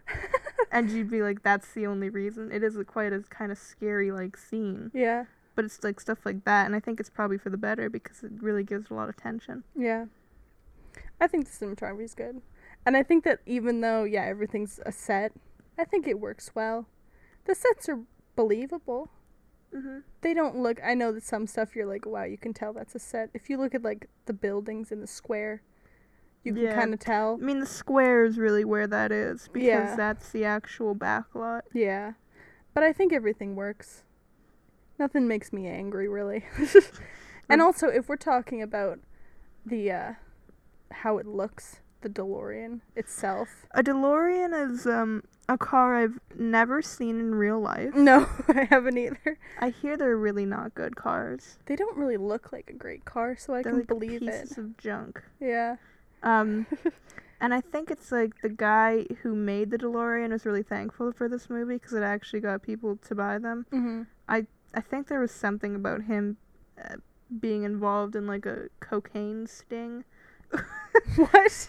where they were like, uh, I probably do not know all the facts of this story, but they were like, ah, you want to invest in some sort of uh, drug activity, and he was like, mm, okay, money, and they were like, lol, got you. They were the cops, oh. something like that. He got caught for it, but it wasn't really his fault. He just Yeah. w- w- d- made a bad decision, and um, so rip that guy. Yeah. He has a car that, well, people care about them now because of Back to the Future. Before that, I think they really just wanted a car that had those doors that would go up. Yeah. And I think they said because it looked more like a spaceship. Yeah. Anyways, I think the car design. I know, I know, like the car itself, the DeLorean, but like the interior design of the car, it's pretty cool. Oh yeah. It The looks flux really capacitor. fun. Yeah, the It's flux capacitor is responsible for time travel. How? it just is. I just think the design of it's really fun. It's again really iconic. The design of it. And I think the costume designs also. The the the The vest. yeah, the vest. a life preserver. I really want to get one of those, you should get one. just so I can be. I'll find one Can we you. go as Doc and Marty for Halloween? sure. okay, who do you want to be? I mean, I think that means that you want to be Marty, doesn't it? I have. I mean, I can be crazy. I can just go around screaming at you about. I don't know how to skateboard though. yeah, I don't either. Well, you wouldn't have to if you're not Marty. But I'm saying if I was Oh. Marty, I can't skateboard either. this is a discussion for another day. uh, yeah, that and then Doc's. Uh, Lab coat. it's not even a lab coat. It's like a It's like a jumpsuit. yeah. He's rocking the jumpsuits before they became popular. Yeah. He's a trendsetter, man. I mean, I guess in the 50s he's not wearing that. Yeah. The 50s outfits are cool. Yeah. Lorraine's dress is cool. Marty's wearing this one shirt in the cafeteria, which has like I don't know what I don't know why. We tried to figure out the pattern. Every time I look at it, I'm like, what is on his shirt? I really want to know because I like it. I think they're cars, but they might be bills. Of Dollar money, bills. Dollar bills. bills of money. what other kind of bills would it be? I don't know. A gas bill. What do you want from me? Receipts. yeah, I don't. I want that shirt. okay, we'll find the shirt. I'm gonna wear that shirt and see if anybody notices. They won't because he wears it in a no. total of one scene. Yeah. Anyways, yeah, the cinematography and the production design. I think they're pretty solid. I think it works for the movie and like it really but I puts think you in it's the also world. just such an iconic yeah. uh, design. yeah. So, what is your final grade for that? I think because I think the cinematography is like good, Mhm. but it's not like groundbreaking. I mean, what is groundbreaking cinematography? I have no idea. Um, but like it's not. You know what I mean? It's not like you look at it and you're not like, wow, Yeah, that's cr- that's really good cinematography. You're like, yeah, it's good cinematography. It's better than some cinematography, but it's not like crazy out there. hmm So, I'll maybe give it. I guess I'll go nine. Yeah, Um, yeah, I'll I'll go with you on that yeah. because I still think it is. Again, I've used this word too much in my life. Iconic. But it's iconic. I mean, you look at, you can see a still from this movie, And, and you know that it's Back to the Future, yeah, which I think says something. yeah. So So I'll go with a nine. You'll go with a Yep. nine. It's a total of eighteen out of twenty. nice. Nice. That brings us to round four, editing and numeration. My least favorite named ca- category. Scoring based on editing and music. What are your thoughts? Oh, the music's uh, your favorite word, iconic. Absolutely. um, and it's it just goes uh, with the story so well. Mm hmm Again, I don't think the editing's crazy, like Mm-hmm. like groundbreaking. sure. Again, the like time travel stuff's fun. hmm I'll maybe give it a. I'll start with an eight again. Hear me out. She gave it a ten. I'm gonna give I'm gonna give her an initial ten, Okay. and then I'm gonna tell you why. She likes her tens. I'm getting looks as if I'm insane. Maybe it'll change. Maybe it will. Um, I think that like the editing specifically, if not for like, uh, the initial going back to the future or by going back to the past scene, Mm-hmm. and just like everything after that, the scene where he goes back to the future is just so good, and it's so much tension built up, and I think all of that comes from that editing. Yeah, I, I, I can see that. and sp- I mean the music too, which I'll talk about. But like the the fact that you have so much of so much is happening, and the whole time you're like, oh my god, you know this man's going back to the future. They're not gonna end the movie with him staying in the past, although it could be interesting. And then he has to learn how to live his life. You have to wonder if it weren't for Jennifer Parker, would he really even care at all? I don't know. I'm not sure. But you're like, okay, I know he's gonna go back, but there's so much telling me that he might not. You know, Doc goes up and, and the, the thing comes undone and he has to go up and try and plug it back in and he can't. It's And so they got, like, dramatic. T minus 30 seconds to go. I'm like hanging from the clock tower. And then it drops and gets stuck on his pant leg. yeah. And you're like, oh my god, just grab it! and he can't grab it. And then Marty's like, okay, I'm ready. We're gonna go. Wish I had more time. I, I'll give myself 10 minutes. what a mistake. He could. I would have. If that was me, I would have given myself an extra like hour. Yeah. Yeah. Give yourself like a day. I don't know. No, I'd give myself like an hour. Okay, I guess so. Yeah. Whatever. Um, and the car dies, and you're like, no. Oh, and it's like all the things that are obviously like, okay, well, you know, this happened. It makes Yeah. sense why they would do this. And it's just amazing. Yeah, I guess that is chalked up too. And you really get a sense of like building and the- Doc's caring for Marty Mm-hmm. and that he's gonna risk his life for the in the name of science. yeah. The man ziplines down the cord as if this thing could ever hold his weight. Yeah. And he he he gets shocked, electrocuted by lightning, plugging that thing in, flying back. And it's like last minute he gets the car to start. He's uh, I can tell you really like the editing. Another thing about the editing is that this movie was finished on April 20th, 1985. And they had a test screening for it, and it was really positive. Everybody really liked it, as they should. So they were like, okay, we got to get this out for the summer. No chance we can let this go in late summer. We need it to be out for pretty much the whole summer so that we can get raking in those views throughout the whole thing. So, like, okay, we're going to move this to July 3rd. That means they have, like, two and a half months, maybe. Like, when do you have to be done editing a movie before it's released? Uh, I have no idea. Probably Like, it's got to be, like, a week at least. probably more than that. I don't know. Like, we don't know. probably But I assume you can't just be like, okay, it's released tomorrow. We'll finish it up tonight. You gotta send that to the theaters. yeah. So let, let's say, You let's say late. June. Yeah. They have to have this done. Yeah. Let's say they start editing late April.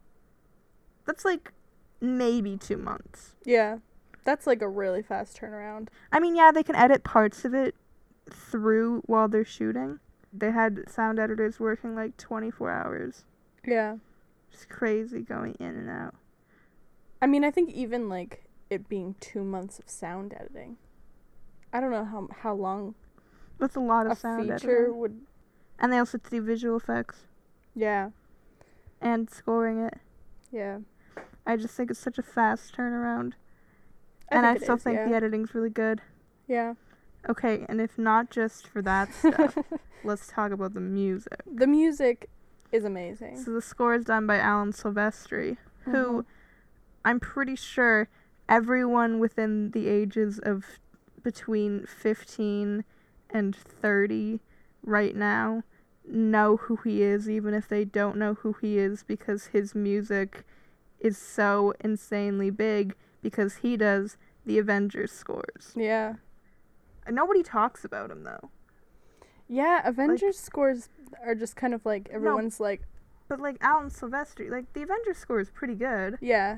Like the da-da-da, and Gets you hyped, man. yeah, and he's and so he gets put onto this movie. I think he did the score for the Romancing the Stone movie that he did with Robert Zemeckis, who did this one too. Uh, but Steven Spielberg didn't like it. So he was like, "Okay, you can do it, but you got to make it big." So he's like, "All right." So um, like his this this music makes a lot of this movie It and does. it is one of the most iconic um, scores. Everything about this movie is iconic. I mean, the music thoughts? makes the sound, the time travel portions hmm super epic. I mean, they they the like driving in the parking lot scene with Oh, like yeah. Marty in the car. Oh, it's so good. That's another part of building tension that I think is done between the editing and the uh, yeah. Like the music just builds really well in like d- like every circumstance that the like main theme comes up. Mhm. It builds really well and then it like pays off right at the right moment and it just makes it feel so epic. yeah, and it makes you f- it feel like it's so, like it accomplished so much. mhm. Like the scene just feels like it's like, capped off at a, a really nice spot. big score. yeah, and it's really like epic sounding. So that also, if we're talking about music, we probably have to talk about Huey Lewis and the News with the power of love. Oh yeah, We are pretty young. yeah. so we weren't around in the 80s, but I'm pretty sure this song made that band pretty huge. oh, I would say a hundred percent. In a way that, like, I don't think anybody knows who they are anymore, if not for that movie. Yeah, And so they did two songs, they did The Power of Love, and they were like, uh, hey, Huey Lewis and the News, we need a song that more encapsulates the future part of Back to the Future, time travel. can you uh, write us another song? And they're like, okay. How about Back in Time? Back. What a good name. It's such a fun song. I actually think I like Back in Time more than The Power of Love. Yeah, I think Back in Time's a stronger song. Power of Love, I really only know the like part where it says the power of love. I don't know the rest of that song really. Really? I mean, I do, but I definitely would know more of Back in Time. Don't than... take money. Don't take fame. Don't need no credit card to ride this train. I feel like I've definitely heard Back in Time more than it. Really? Yeah. I think you're definitely lying. Back in time. Yeah. Anyways, Huey Lewis in the news. Huey Lewis is actually in the movie. He played the uh the guy on the megaphone. Oh, Who's like uh when they're doing the battle of the bands thing. yeah. I don't think he's credited because I think he was like, no, you can't, because he he's apparently pretty cool, Mhm. and that guy was not. Okay. So, anyways, I just think I just think that the music and the editing for that scene alone makes me feel like this movie's a ten. okay. I mean, I do. I think that the music and the editing is like works together really well, and I think that they complement each other. Um, I think also the part where he's in the bed and it's like. Wait, Yeah. that's not that part. that's um. I guess at the beginning of the second movie. No, that Um, happens. That happens in like random spots in the first movie. yeah, the like little Yeah. little wind chimey. I don't know what Yeah. it is. It's not a wind chime, but the Wind chime. the scene where he's in the bed though. Yeah. That's that's a good, very light soaring score. Is there anything else you want to say?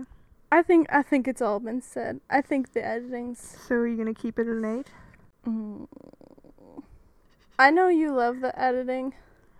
I I know you think it's really good. I also think it's really good, but I think that it's not top tier. I think that definitely it builds tension in a good way. Fine. But I think it's there's stuff that could that could be improved definitely in the editing. I think the music's perfect. I love the music and I love the way that the music's used in the movie, but I think the editing knocks it down a little bit. Um so I'll give it a mm, 9. nine. Okay. Yeah. You know what? I guess is perfect editing a thing? Maybe, and maybe it's not here. It is your opinion. And though. for that, well, I know, but it, it's my opinion that maybe maybe that is something to consider. So I'll knock it down to a nine point five. Okay. What are the fractions? Can we do like nine point seven? Let's not do fractions. Fine, nine point five and nine. 9.75. Nine point nine nine nine. Repeating. All right. Uh, Okay. that that's a eighteen point five. Okay, round five, societal sum, scoring based on impact film has on the industry and on society as a whole. I feel like this has got to get like a 10. yeah, I gave it a ten. too. Yeah. Um, why do you think that? I mean, this movie, everybody knows, even if they haven't seen the movie, Mm-hmm. you've heard of the movie, Mhm. and you've definitely seen scenes in the movie, even if it's not, even if it's a spoofed scene yeah. that's in something else. It is any like cartoon yeah. has done some sort of parody Back to the Future episode. Like, I guarantee I, Simpsons probably has one. Family Guy probably has one. I might be wrong Family about this. Family Guy has lots of like ref. Family Guy does lots of cutaway scenes. yeah, Um. Yeah, they do reference it. I have seen a couple. yeah. So like, and then again, we've mentioned this earlier. There's literally Rick and Morty. They're Yeah. like partially, loosely, the idea was because of Back to the Future, Yeah. kind of. So there's so many things that came because of this movie.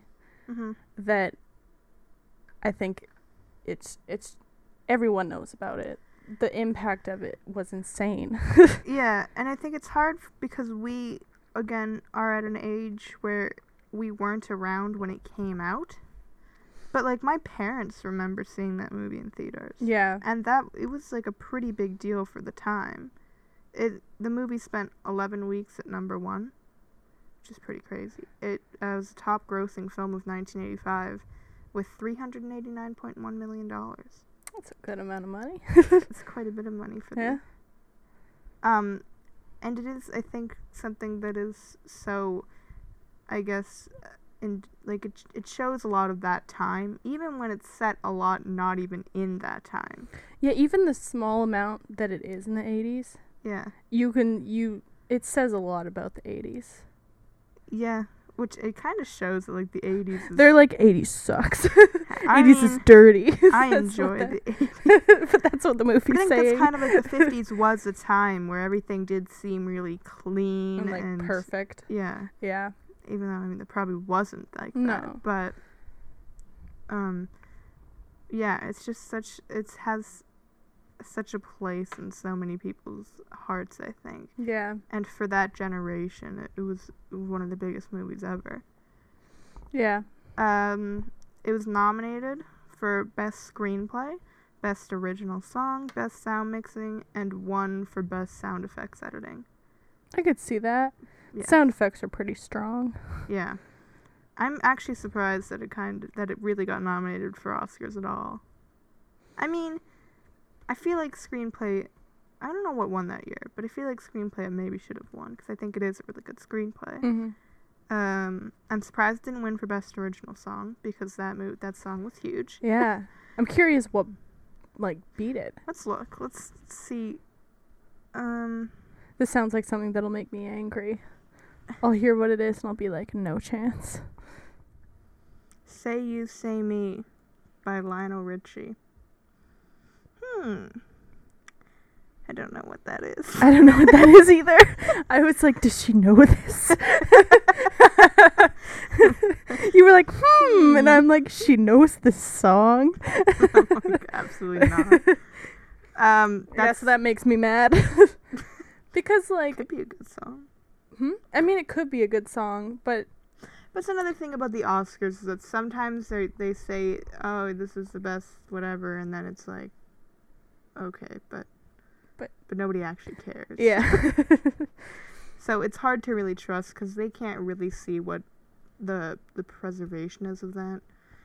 And I think it's like movies like this. I think will be easier for us to judge because it has been some time since they've come out. yeah, you, you we've already seen the impact of this movie. Yeah. because it's been so many years after that like everyone knows about it and we have an idea of what people's reactions are to it hmm so yeah Um, it ranked 28 on Entertainment Weekly's 50 best high school movies, and it's been on many other lists uh, for like best top whatever movies. Uh, in 2007, is selected to be preserved in the National Film Registry for being culturally, historically, and aesthetically significant. ooh I don't know what that means. i don't either but i i believe it I've heard of movies being preserved in the National Film Registry, and I haven't. I don't. I just don't know what that means. Do they actually have it physically, a copy? In probably i don't know does that mean that like if the world ends this vault will contain all of these movies for then like like the the aliens Disney to Vault. come and like be like this is how the world was I have no here's idea. back to the future Or is it just them saying this movie's really important and we're saying it is? I like to think that it's the vault idea, but it's probably that they're just saying that it's important. Yeah. Maybe it's both. I don't know. I think also something that uh, was uh, iconic about this movie is skateboarding. Yeah. I'm pretty sure it was like one of the things that made that subculture of skateboarding like popular. I wonder how many kids were like, you know what, let's just go around grabbing onto the back of cars. Did people do that? I mean, Imagine. probably, but their parents Yeah? are probably like, uh, don't do that. Have you ever seen someone do it on the back of a random person's car or their own car, their friend's car? Because Marty's just going on grabbing onto the town's. He grabs onto a cop car at one point. yeah. I can see be people mad. being like, okay, I'm gonna do a cool trick with with my my friends, my buddies, and you know, But not like going down the the. Uh, the highway. I was about to say highway. I didn't mean highway. Going down the road You're going 110 down on a skateboard down the. Trans Canada Highway. Don't on do that. Don't do that. um, Um, no, but like going down like like just a random road and you're just grabbing onto random cars. Yeah, I don't know. That would be. Anyways. It's probably illegal, but yeah, probably. Uh, the but the movie you know spawns a trilogy. I don't think they were they were not planning to do that when they started the movie, which is kind of evident when Yeah. you watch the next two movies. You're like, what's happening? I think the thing about Marty being a flat art character, or whatever, is something they were like, oh God, what are we supposed to do for the next two movies? We have to give him something that has to uh, make him have some sort of change. Just where the Mhm. whole chicken thing comes in. Yeah. He's like, nobody calls me a chicken. And it's like, when did this become your complex? Yeah. There's no sign of it in the first one. yeah. So I feel like two and three kind of feel like continuations and like they're really connected to each other. But um One to the other ones. I mean It's they and they do connect because two you go back to one. And there's parts in that like I really like two. I know some people are like eh. But um I'm especially the second half of two I think is really well done. The When- first half of two is kind of like, The first half of Eh. two is kind of like fun. Oh, what's in the future? yeah. But the second half is really where it connects to the story. Yeah, and the references and pop culture, the dressing up for Halloween. I've seen lots of people dress up as Doc and Marty. For Oh Halloween, yeah, I have too. including us a couple months from now or whenever Halloween is. So yeah, I think societally it's had a big impact. yeah, definitely. So are we? I think it's safe to say, this is a ten. Yeah, I, I think it's a ten. All right, that gives us a 20 out of 20. So uh, that brings us to the bonus best round. I'm excited. All right, so how this is going to work, we're going to be given three categories. We have not heard these categories yet. We have been given these categories by our producer, McKenna. And uh, we're going to decide if they are the best movie in the category that she has given to us. We have to discuss it and perhaps argue about it. Maybe we'll just agree. And if it wins, it gets a bonus point. Maybe she'll get mad at us and she'll stop producing for us if she really thinks that we're wrong. I don't We'll know. if see. that's gonna happen. All right. Best Okay. time travel movie. What are our contenders? Back to the Future, Interstellar, Bill and Ted's Excellent Adventure, What is that? Twelve Monkeys. um, I'd also. I mean, this probably. I mean, it definitely doesn't win, but like, technically, Endgame's a time travel movie. Yeah. in which they explain the, the laws of time travel in that movie uh, quite differently. Mm-hmm. They're like, your past cannot. Once. You can't change your past because when you go to the, the past, that past becomes your future, and the future becomes your past. And I'm like, what? Time travel's confusing. That sounds like a very individual way of looking at, at time travel as being like it's only relevant to you as as who you are cuz it'll become your past. You go back to the past, well, because if you go, the future is your past because you were there. yeah, But it's not anyone in that past past cuz they were never there. I don't know. It's very complicated. Well, in that movie, they're like, "Oh, we're gonna take the stones and we're gonna we're gonna bring them here, so we can make- make the gauntlet and bring everybody back. We're gonna we're gonna go put them back. yeah, which so that, that makes sense. Everyone can have this, so that the same thing can happen. like that makes sense. Is that it's like you're taking it and then putting it back at the exact same time, then it never left that time. For why though? What difference does it make though? Because if you take them, because they're taking it from a moment in the past, if you take it away from that past, the past doesn't have it now, so stuff after it can't happen. But they said you can't change the past. Except that you can. So well, but if you take something from if the past, then a different timeline, like we're saying, like the Back to the Future explanation or whatever, and then we Mm-hmm. apply that to being like you can't change the past because this is now your future. Then, then it doesn't matter because it obviously still happened. I think I think the thing is that anything that you take from the past, like if you took something, if you took this water bottle that no one can see but you can see, Chelsea, Yeah, you take someone came from from the future yeah. and took this water bottle from Uh-huh. me, and I was very sad. If they took it, this water bottle's gone from my from right now Yeah. because they have it and it's not here. But if they came back at the same time that they took, if they came back to this time right now when they took my water bottle and gave it back to me, Mhm. I still have this water bottle. And Yeah. they also had the water bottle for an amount of time, So meaning that the past for them, which is now, would have changed for me because I no longer have a water bottle. no, but, like that makes sense. That's fine, but like, um, like say the water bottle actually has poison in it, Uh-huh. and the poison is gonna poison. me. Sure, whatever, and that's What's my water bottle? yeah, and um, so they're gonna take the water bottle.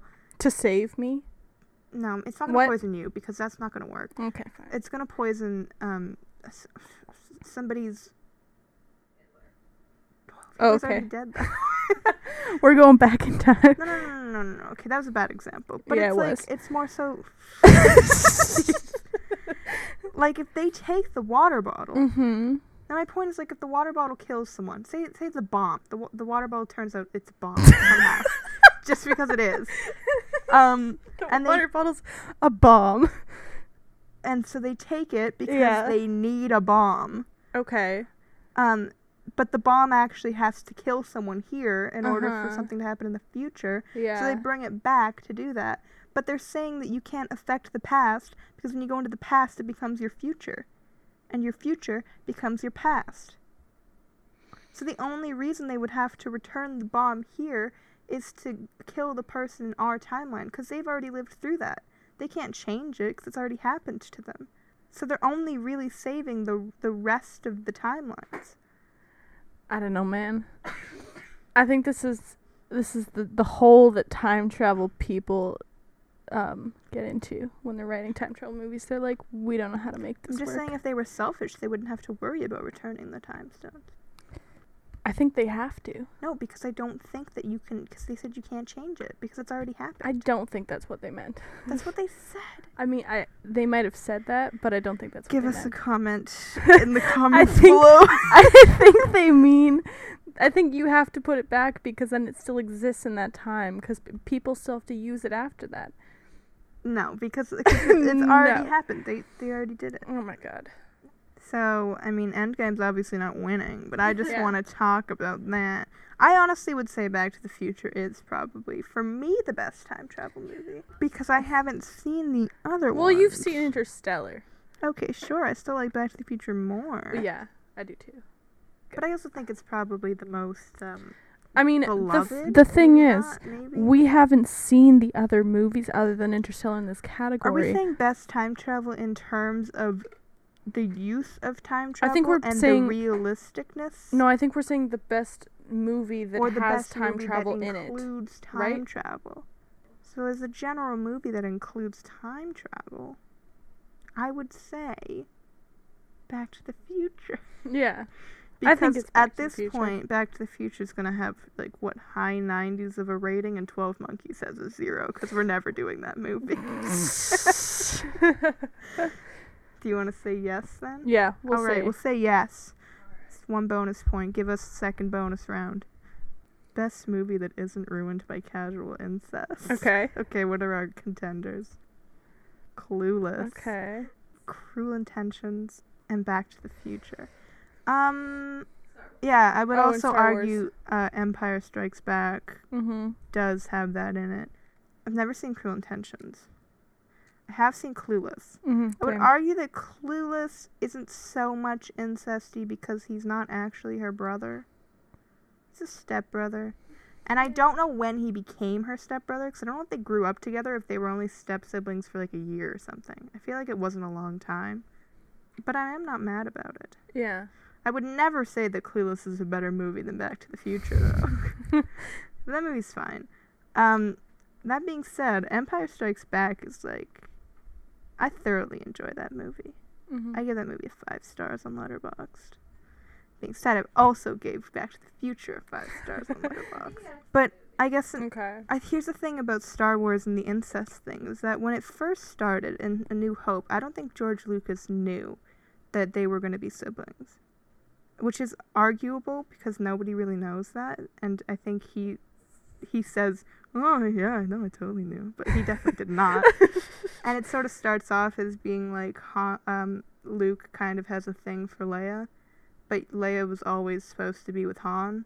And in the second one, she only actually kisses Luke to make Han jealous. Mm. So, I mean, like, yeah, it's it's it's the incest isn't a huge part of the story, whereas I think Back to the Future, it's like the main plot revolves around the fact that his mom is in love with him. That is true. It's a very prominent part of the movie. It's the fact that he's like, oh damn, I gotta get my parents back together because now my mom has the hots for me. you telling me that my mom has got the hots for me? yeah. He says he says, "Are you telling me a lot?" You telling me? that you built a time machine Out of out of a DeLorean Um, that isn't ruined though. What? You say that isn't ruined by casual incest. No, That's it's not. Category. Yeah, so I don't think it is. I so I feel like the big contenders are either Back to the Future or Star Wars. mm-hmm. And I mean, hmm, Star Wars is one massive franchise. I mean, Back to the Future is two, but I would argue that Star Wars is a lot bigger of a franchise. Star Wars is, if we can But as a about wh- Star I mean, Wars, guess, Star mind. Wars is a movie that came out in the late 70s, and kids today, like little Still- kids, Yeah. still love it. I mean, it has spawned a lot of TV shows and stuff. And but that movie was responsible for like I think it kind of created the modern blockbuster. And also was responsible for like action figures. And like that was like a big thing that spawned that kind of stuff to be popular. Mm-hmm. Hmm. What do you think? I don't know. I mean, I haven't seen Star Wars. I've seen the 1st You've one. seen the first you've seen the second one too. I made you watch Empire Strikes Back. no, you didn't. You did. You put it on and I didn't watch it. That's not fair. We have to watch The Empire Strikes Back now.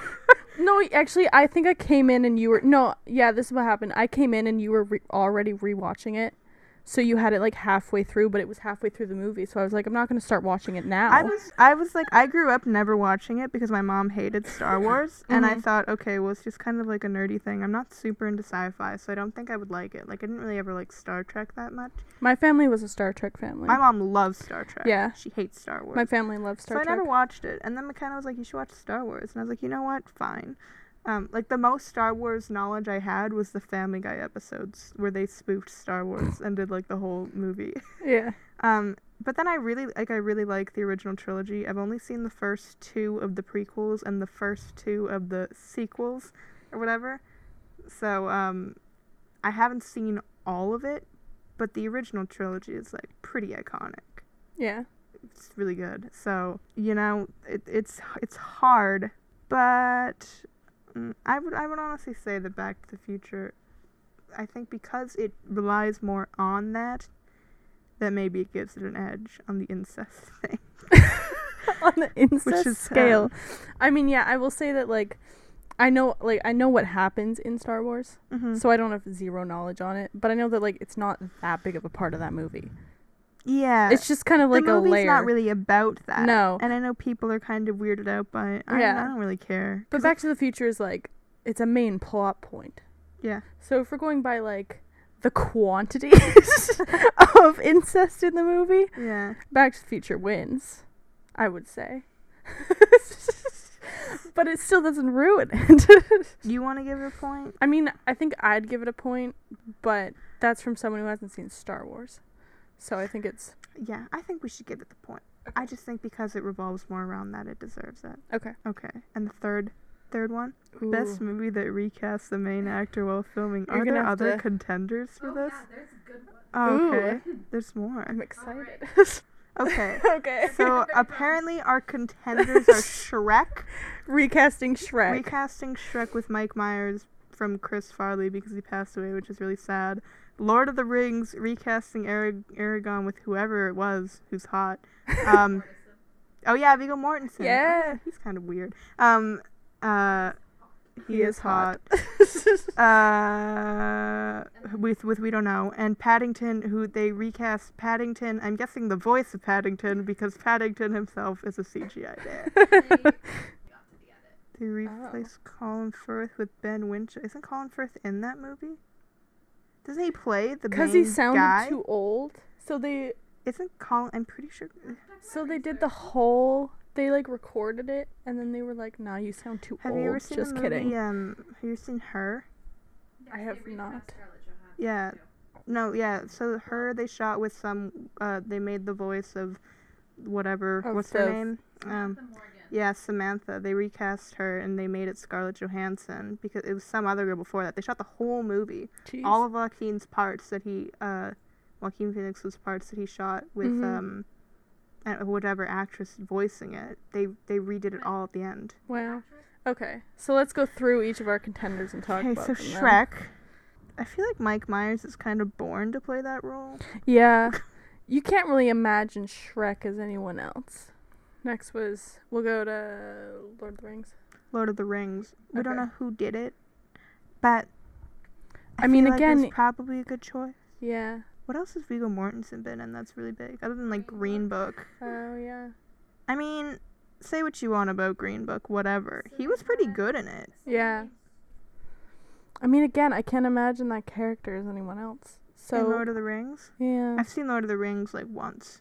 But like even so seeing it not very much, you like you imagine that I mean, character, I do know and you're him. like, yeah, He actually is that's the character. other than like Bilbo. Actually, I guess I was gonna say he's probably the character that I know the most. But then I'm like, okay, but there's, but I mean, Bilbo's pretty iconic, and um, Gollum's pretty iconic, yeah. and um, not Dumbledore. What's his name?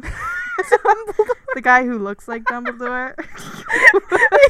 oh my god. the guy who isn't he Dumbledore, but no. Gandalf. yeah. Gandalf Wow. the gray and white and whatever. Both. oh my god. And um, I just feel like I think all of the Lord of the Rings. Orlando Bloom. I don't know his name. Legolas. Oh my god. I think all of the characters in Lord of the Rings were uh, ended up being pretty perfect. Yes, Yeah. I feel like that's probably a good thing that happened. Yeah. Um, I'm crying. Okay. Um, what were the other? Paddington. Paddington. Which the only reason we're discussing Paddington is because it has such a randomly high Rotten Tomatoes score. Yeah. What the heck? We don't care about Rotten Tomatoes here at Cinegrade because we are our own Rotten Yeah. Tomatoes. Who needs Rotten Tomatoes? Yeah, Rotten Tomatoes. when you Google a relies on- film, we aspire to have Rotten Tomatoes come up, the random like audience score, and then our score. I'm very. I, I don't. I'm very cautious about judging a film based on a Rotten Tomatoes score. Because there's so many films I enjoy that just don't have very high scores. yeah. Without a Paddle has a, like a 14%. That's not fair. that, that movie's good. Without a paddle. What? What a meme of a movie. My point is, like, Rotten Tomatoes, you can't trust. yeah, 'cause there's so Yeah. many other people's opinions. That's Yeah. why you should take the Cinegrade test. Yeah. And you should give your own score. wow. That was really smooth. What? I'm serious. I know. I'm saying it was smooth. But like Paddington has like a hundred percent. For what reason? That's crazy. I saw that movie in theaters. I have not seen Paddington.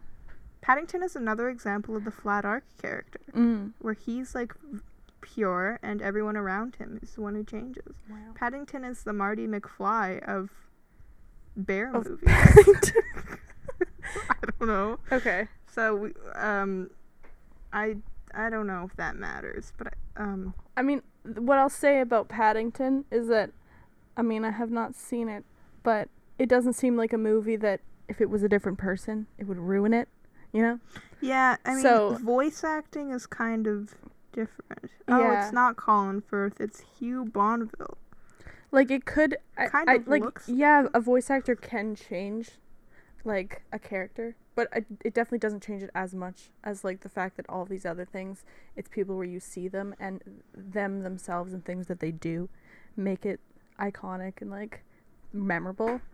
But definitely Paddington, I guarantee you could. Uh, Here's the reason why I don't think any of those win this point, other Whoa. than Back to the Future. okay. It's because that's just it's just so sad. They shot like six weeks.